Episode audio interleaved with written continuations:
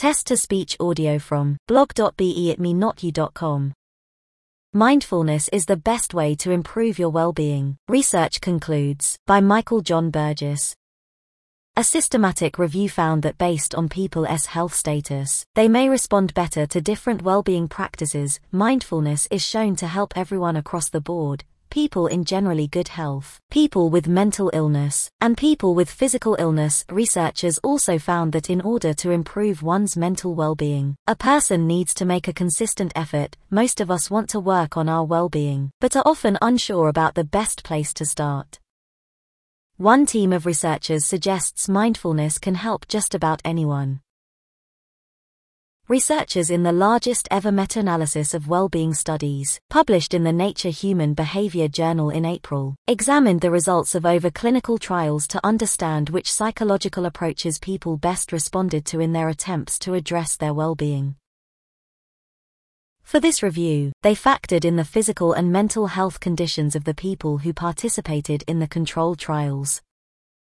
Participants were placed into three categories, the researchers found that across these three groups, all benefited from mindfulness. Positive psychological interventions, like performing small acts of kindness, were also beneficial to all groups when it was done in addition to another approach. Cognitive behavioral therapy was more helpful for people who live with mental illness, and acceptance and commitment therapy was more helpful for people in generally good mental health. Researchers also found, across all groups, if people wanted to improve their well-being, they needed to make it a regular practice. Sporadic or inconsistent participation in practice did not result in considerable improvement regardless of the group. Laurie Ryland, PhD, LP, CARD, licensed clinical psychologist and chief clinical officer at Pinnacle Treatment Centers, tells Verywell, this study is very important because it concludes that a specific focus on establishing wellness can improve functioning rather than what is typically seen as a symptom alleviation or problem solving approach. While Kendall Cassidy, PhD, a licensed psychologist in Washington state, also recognizes the importance of this review, she also questions the limitations of examining well-being, when its meaning differs greatly from person to person. Well-being research is sometimes limited in cultural considerations, and it is important for us to recognize that what it means to well differ across many cultures. And when I reference culture I mean everything from someone's nationality to their gender, sexual orientation, religion, and other forms of identity crucial to what makes someone who they are. She tells Verywell. If you want to work on improving your well-being, try incorporating mindfulness into your daily life. This can be as simple as sitting still and taking note of the space around you, letting your thoughts come and go. Mindfulness isn't exclusive to structured moments like meditation. You can practice it on a walk, during a car drive, or many other moments throughout your day. Unlike other aspects of therapy, which focus on addressing maladaptive behavior, mindfulness is considered a form of positive psychology. Mindfulness seems to be more helpful on that positive side of psychology in terms of getting you better self-awareness of what's going on internally and then giving you the space to make different choices. David A. Merrill, MD, PhD, psychiatrist and director of the Pacific Neuroscience Institute's Pacific Brain Health Center at Providence St. John's Health Center in Santa Monica, California, tells Verywell. There are also physical benefits to practicing mindfulness, which may be important for people who live with a chronic health condition or disability. A clinical trial published in the Journal of Alternative and Complementary Medicine found that practicing relaxation could help lower the blood pressure of people who have hypertension over an eight week period. However, mindfulness, just like well being, is not one size fits all. The study highlights the consistency of mindfulness and breathing techniques, but for some people, this can actually increase their rumination and anxiety, and they need other ways to improve their well-being, Cassidy says.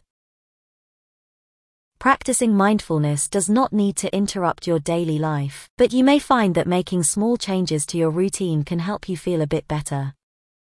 Like with any mental health related exercise, people may respond better to different mindfulness techniques, The National Institute of Health's Office of Management recommends implementing the following. Take some deep breaths. Breathe in through your nose for 4 seconds, hold for 1 second, and then exhale through the mouth to a count of 5. Do this repeatedly, enjoy a stroll. As you walk, notice your breath and the sights and sounds around you. As thoughts and worries enter your mind, note them but then return to the present.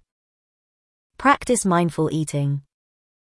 Be aware of taste, textures, and flavors in each bite you take of food and listen to your body when you are hungry and full. Find mindfulness resources in your local community. Look for yoga and meditation classes, mindfulness based stress reduction programs, and books near you. The review showed that people with mental illness and people in generally good health may benefit from different therapies to improve their mental well being researchers found that cognitive behavioral therapy CBT benefited people with mental illness more than others. CBT may help people manage their mental illness symptoms, identify ways to manage emotions, and resolve relationship conflicts to learn better ways to communicate.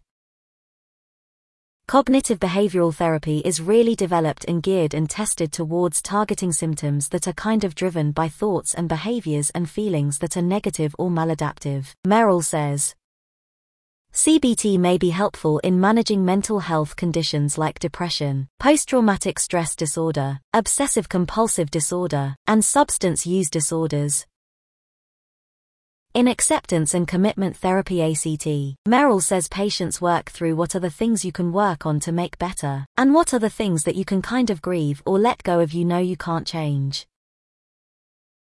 According to an article published in the Neurotherapeutics Journal in, ACT rests on the fundamental principle that emotions like grief and anxiety are part of the human experience. The researchers wrote that ACT helps patients adapt to these types of challenges by developing greater psychological flexibility rather than engaging in counterproductive attempts to eliminate or suppress undesirable experiences. The April Review authors also found that overall, practicing well-being while in good health can prepare people for challenging times in the future. Whether it is through mindfulness, ACT, or another form of therapy, it was identified that those who maintained consistent practices during times of lower stress were better equipped to manage stressful situations resulting in better mental as well as physical health. Ryland says, if you're interested in trying out CBT to help with your mental well-being, your first step should be finding a mental health professional who engages in this practice.